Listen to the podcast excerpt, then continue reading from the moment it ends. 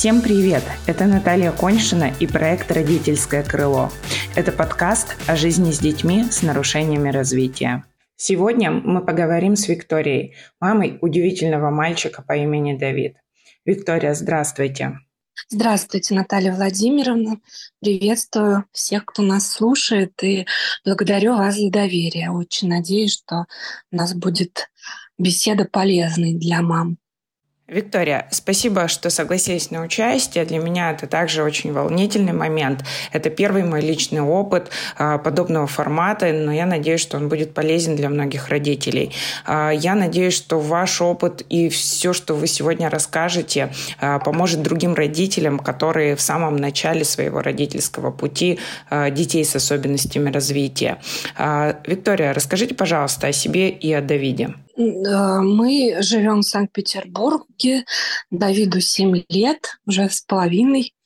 У Давида ДЦП, атоническая форма. И, кстати, очень часто слышу от мам особых деток, когда они говорят «у нас», ну, про диагноз ребенка. И сама так долго говорила, и потом поняла, что как же я буду помогать своему ребенку, если ДЦП у нас. Поэтому Хочу сразу сказать, что слова и мысли имеют очень большую силу, поэтому вот. Да, вы абсолютно правы. Момент сепарации родителей и ребенка очень важен для всех. Э, Виктория, расскажите, как вы узнали, что у Давида есть нарушение развития, э, двигательное развитие в том числе нарушенное? Это было заметно с рождения или стало понятно в более старшем возрасте? Ну, это было понятно сразу, так как э, были очень тяжелые роды. Я не буду, конечно, вдаваться в подробности, это тема отдельного разговора. Была очень длительная гипоксия и реанимация. Была реанимация 20 минут. Насколько я знаю, что врачи после 20 минут реанимации заканчивают действие. Но, слава богу, Давид решил жить. Вот. И несмотря ни на что, Давид развивался хорошо, очень быстро отвечал на лечение, но в полгода у него развился синдром Веста, при котором отмирают клеточки мозга. Ну, я по не, не очень научно говорю, но вот, и произошел очень большой откат. Вот. Но, слава богу, мы с этим синдромом справились. Сейчас мы последствия этого нивелируем. А, сразу скажу, что мы знакомы давно с Викторией Давидом. А, Давид удивительный мальчик, который, несмотря ни на что, имеет огромную внутреннюю силу и потенциал. И несмотря на свой диагноз и вообще состояние, Давид настоящий боец. И каждый раз, когда мы обсуждаем его состояние и встречаемся на осмотрах, я впечатляюсь, какие новые возможности он в себе открывает. И это, конечно, огромная заслуга Виктории и специалистов, которые с ними работают. Но и сам Давид – огромный герой второй. А, Виктория, скажите, пожалуйста, что было самое сложное в самом начале вашего пути, когда вас только выписали из родильного дома, еще до развития эпилептической энцефалопатии и синдрома Веста?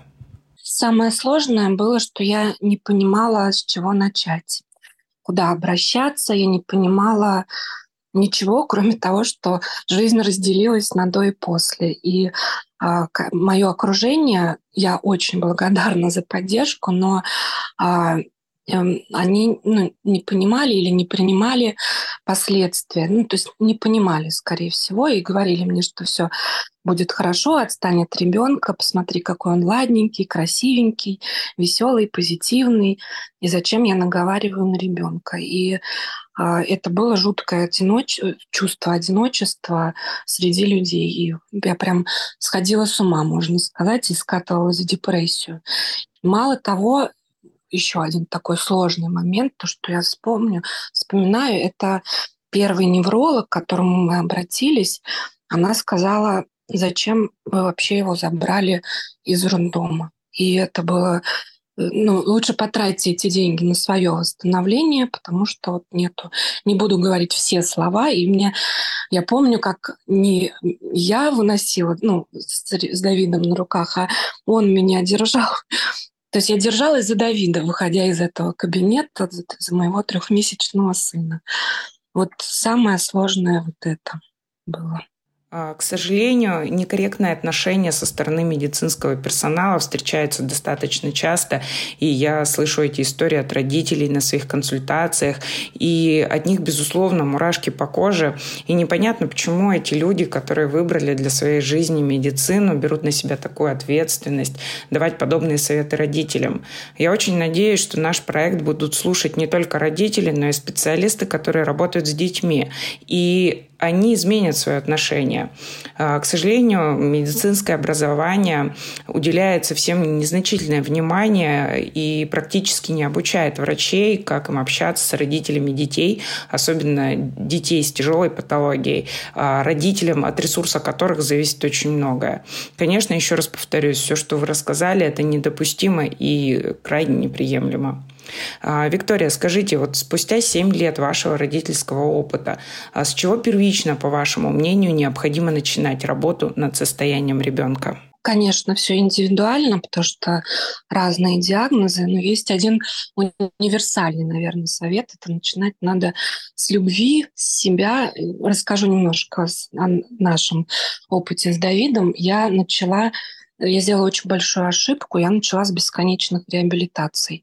Я годовалого Давида а, у него был график похлеще, чем там, у президента какой-то крупной компании. Мы жили с ним в машине. Я очень гордилась, что у меня так классно построен график, что мы там едем, например, на ЛФК, потом мы едим, потом нас час для другого, для другого специалиста. В это время я возила его на машине, он в это время спал. Я считаю, что график и был причиной нашего с вами знакомства, причиной дебюта приступа. Э, потому что я вообще не была мамой, я была роботом-реабилитологом. Вот. Специалисты, конечно же, безусловно, очень нужны, а, но первое – это общение и а, даже все самые именитые, опытные нейропсихологи говорят, что а, лучшее развитие – это бытово, бытовые вот какие-то навыки, а также баловаться, обниматься, целоваться, изучать мир. И вот буквально, наверное, год назад когда Давиду было шесть, мы познакомились со специалистом, это для меня было прям открытием, и после этого у Давида а, был очень большой ну, скачок в развитии. Специалист по floor time. Это ну, игры, ну как время на полу, да. Вот очень советую мамам. Есть э, книга на ты с аутизмом. Там она очень много про аутизм, но это касается, там, э, если нужно, я потом мне просто вот специалист, которым мы занимались, он мне выписал главы, и что нужно там почитать. А, ну, там, кто не может себе позволить этого специалиста или там нету там в городе а, возможности. Вот эта книга очень поможет, потому что она описывает прям каждую ступень. Начинать вот с любви из себя и быть мамой в первую очередь. А, спасибо. Да, действительно, когда родители сталкиваются с нарушением развития у своих детей, они начинают хвататься за каждую соломинку, каждый метод. Информации очень много, и зачастую, зачастую она противоречивая. А, родители боятся потерять время и начинают активно загружать своего ребенка. Но мы всегда обсуждаем вопросы, что все скачки в развитии чаще всего происходят не в момент реабилитации, а в момент отдыха от этой реабилитации. И общение и коммуникация внутри семьи, она также важна для детей с нарушением развития, как и профильные занятия э, со специалистами. А скажите, вы сказали, что прошли разные методики, и специалисты, и разные методы пробовали, прежде чем нашли того самого, кто смог бы оптимально помочь во взаимодействии с Давидом. Что, на ваш взгляд, было самым трудным в этом поиске? И на что нужно обращать внимание? На опыт, ученые звания, статус клиники или, может быть, что-то другое? Ну вот э, это и сложно, и просто. Одновременно у нас ощущение, что мы, родители, выбираем специалистов, потому что выбирает точно ребенок. А, ну, естественно, что я э, узнавала от мам, от э, ну, больше, большей степени от мам. Вот. Но вот, например, ЛФК специалист Давид очень долго отказывался. От, у него было, наверное, около 10 разных тренеров, он и с которыми он рыдал полностью все занятие. А потом мы пришли к Алексею, и вдруг он начал с радостью заниматься. Также вот у нас очень много было дефектологов, логопедов. Ну, Давид э, говорит, говорил уже, могу похвастаться вам, Наталья Владимировна. Он раньше говорил только «мама и надо». И буквально год назад тоже вот, кстати, от специалиста по Floor Time а, мы познакомились с логопедом, с которым они друг в друга влюбились. Теперь у Давида есть баба, папа, а, Диди – это дедушка. Ну, то есть он уже вот начинает буквально вот за полгода в 7 лет, прошу отметить, ну, что это сложнее намного, он начал говорить а, уже ну, новые слова у него появились. И главное, я считаю, чтобы был запрос вот не знаю, как меня правильно поймут или нет, просто я тоже очень часто, ну, именно запрос внутренний. А, и тогда вот как-то волшебным образом, я не знаю, как это объяснить, но специалисты появляются, потому что очень часто мы сами не понимаем, что мы хотим, кого мы хотим. Ну и чтобы обязательно, чтобы ребенок, а, чтобы была, был коннект какой-то, не какой-то, а полностью вот только так выбор такой. А, да, я соглашусь с вами, что ребенок сам выбирает своего специалиста, и тогда мы видим лучшую динамику, и это можно объяснить на самом деле с точки зрения нейрофизиологии. Дело в том, что те зоны головного мозга, которые отвечают за формирование памяти, и, э, а для приобретения любого навыка наш мозг должен его запомнить, а, вот эти структуры, а, я сейчас не буду всех грузить сложными анатомическими терминами, вот, в общем, эти структуры, они тесно связаны со структурами головного головного мозга, которые отвечают за эмоции. И лучше всего человек запоминает на фоне сильных эмоций, да, например, страха или радости. Но, безусловно, когда мы выбираем путь реабилитации для наших малышей, мы должны опираться именно на позитивное подкрепление. А, Виктория, про трудности в самом начале мы с вами поговорили. А скажите, с какими трудностями сейчас вам приходится сталкиваться, когда вы занимаетесь развитием Давида? Может быть, это касается общества или социальной среды? Ну вот э, до сих пор э, очень сложно себя удерживать в, в позитивном настрое. Ну, то есть периодически. Но и сложно балансировать и не растворяться в ребенке и, и начинать с себя, да, и ну, работать над собой. А по поводу общества, конечно, вот есть такое ощущение все-таки. Мне, мне раньше казалось, что толерантность очень низкая, но очень часто мы сами находимся в позиции защиты, охраны ребенка, и нам кажется, что там, грубо говоря, кругом враги. А на самом деле неправильно считываем посылы. Ну, во всяком случае, мне очень хочется в это верить. Если честно, нету каких-то таких вот прям глобальных сложностей, если ты mm-hmm. себя правильно настраиваешь. А, мы с вами общаемся уже много лет. И я знаю, что с Давидом а, вы не только посвящаете всю свою жизнь реабилитации, но еще и путешествуете. И судя по довольным фотографиям Давида из самолета, ему это тоже приносит большое удовольствие. Скажите, могли бы вы дать какие-то советы родителям, которые также хотят путешествовать со своими детьми, но боятся и не решаются на это? Возможно, вы знаете какие-то полезные ресурсы или э, какие-то э, важные советы для помощи в общественных местах, в аэропорту или на вокзале. Да, и причем мы путешествуем очень часто с Давидом, даже вдвоем с, с детства. Я, я всегда, вот самая моя большая сразу с ошибки со своей начну, что я никогда не заявляла о том, что мне нужна помощь, сопровождение. И недавно, сейчас уже Давид стал больше весить, и недавно я обратилась к сопровождению.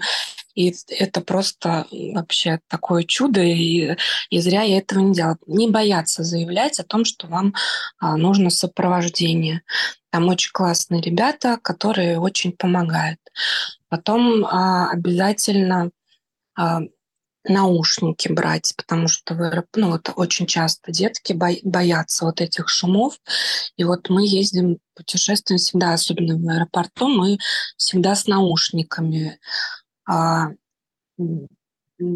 пить на взлете и посадке, обязательно водичку, а, научиться ну, всяким пальчиковым играм, а, ну, если это долгий перелет, чтобы не включать на весь перелет мультики. вот. Есть книга классная, называется «Игры на коленках». Вот, там стишки, считалочки. А, потом из девайсов очень классно, вот если ребенок самостоятельно ходит, это я вам тоже писала, я помню.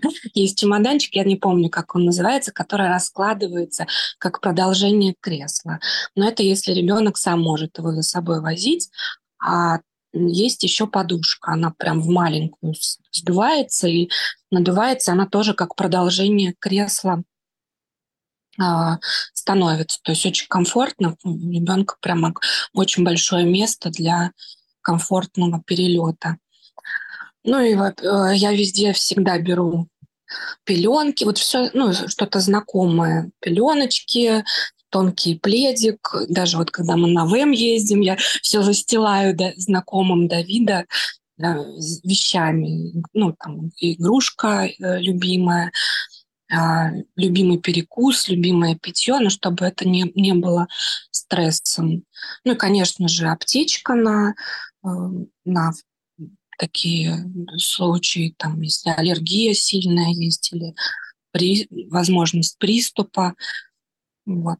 Ну и если ребенок очень беспокойный, я уверена, что есть какие-то, наверное, помогающие препараты, но это уже вопрос к вам. Просто Давида вот достаточно именно домашних каких-то вещей. Ну и, наверное, спокойствие мамы и уверенность, что все пройдет хорошо, и перелет и путешествие – это важный момент. Ведь дети очень хорошо чувствуют своих родителей. И действительно, привычные вещи делают обстановку более спокойной. А, ну вот я хотела уточнить, вы используете звукоподавляющие наушники или, а, может быть, в них подается какой-то белый шум или музыка? У Давида а, наушники они и так, и так могут работать но хотя бы те, которые подавляют шум, потому что всегда, вот, например, в том же самолете очень резко и громко вдруг начинает командир экипажа говорить или ну, там о чем-то, и это может испугать. Мы используем как шумоподавляющий. Виктория, а наверняка вы знаете или, может быть, состоите в каких-то родительских сообществах, которые посвящены детям с нарушением развития. Скажите, нужны ли они вообще, на ваш взгляд? И если да, то что они дают родителям? Обязательно нужны. А, Причем, мне кажется, с первым озвучиванием диагноза в идеальном мире хорошо бы, чтобы давали контакт. Знаете, вот как в фильмах показывают, есть а, клуб анонимных алкоголиков, и у каждого представлен наставник. Вот почему-то для мам особ, особых детей вот было бы, ну, это, конечно, просто фантазии, чтобы тоже сразу же давали телефон наставника, потому что а, конечно, полная прострация. Все мамы разные, у всех разные психологические типы, разное образование, положение материальное, разные возможности неизвестно, как ты среагируешь на диагноз, поэтому хорошо бы, чтобы был был кто-то, на кого можно в первый момент самый опереться, самый важный момент. А что касается меня, у меня просто круг друзей, мам с разных стран и городов, с которыми мы общаемся и поддерживаем друг друга. С некоторыми ни разу не виделись, но очень огромная поддержка есть и благодарность э, судьбе за знакомство. Очень часто невозможно наедине с самой, самой с собой принять какое-то решение, найти выход. Э, нужно обязательно с кем-то поговорить. Даже тебя, когда просто слушают, ничего не советуют, это важно, потому что когда ты наедине с самим собой, то диалог ведется по кругу. А когда диалог, обязательно э, есть, сразу появляется очень много разных решений. даже таких простых, которые, вот кажется, почему ты сам, ну, как ты, иногда сам просто потому что стопоришься и э, по кругу бегаешь, а вот в диалоге обязательно решение придет. Мы с вами сегодня обсудили очень много важной и полезной информации, которая, я надеюсь, поможет многим родителям.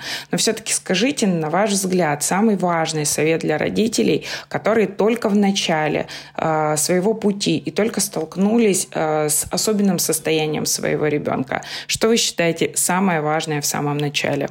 Самое главное – это избавиться от ожиданий, потому что естественно, что мы все мечтаем изначально там, э, там, э, там одевать. У меня просто я э, тут сейчас просто вспомнила пример. У меня есть подруга, и она говорит, вот я так хотела одевать красивые платья, надевать, простите, э, красивые платья. Я говорю, а что же тебе мешает? Ну, то есть какие-то вот у нас есть свои представления о том, как должно быть. Это не означает, что мы должны там не мечтать, не стремиться. А, но мы должны понять, что мир намного больше, чем мы себе представляем. И мы должны понять, что перед нами личность, огромный мир, душа, которая имеет право на любое свое проявление.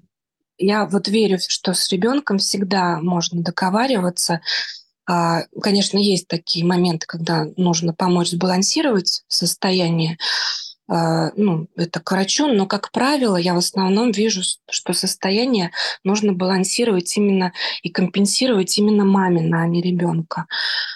А, избавиться от ожиданий и дать, дать личности расти. А, Виктория, спасибо огромное за ваш искренний рассказ и за советы, которые вы даете родителям. Я очень благодарна вам за участие в этом подкасте. Давиду от меня большой привет и поцелуй. И на самом деле этот обаятельный мальчишка, он украдет любое сердце, как только улыбнется вам в ответ. А, я хочу вам пожелать сил, терпения, гармонии в себе и в ваших взаимоотношениях с Давидом. Ну и, конечно же, когда мы находим свою команду специалистов, единомышленников, с которыми мы можем обсудить вопросы, которые иногда сложно обсуждать даже со своими близкими. Это очень здорово и дает большой ресурс. И тогда мы можем помочь нашим детям э, жить комфортную жизнь э, и получать от этой жизни удовольствие. Ну, а всем, кто слушал этот подкаст, я желаю удачи и буду рада от вас обратной связи. Виктория, спасибо э, большое еще раз. Вам спасибо большое за доверие, и всем мамам хочу сказать, что помните, что вы не одни. Все будет хорошо.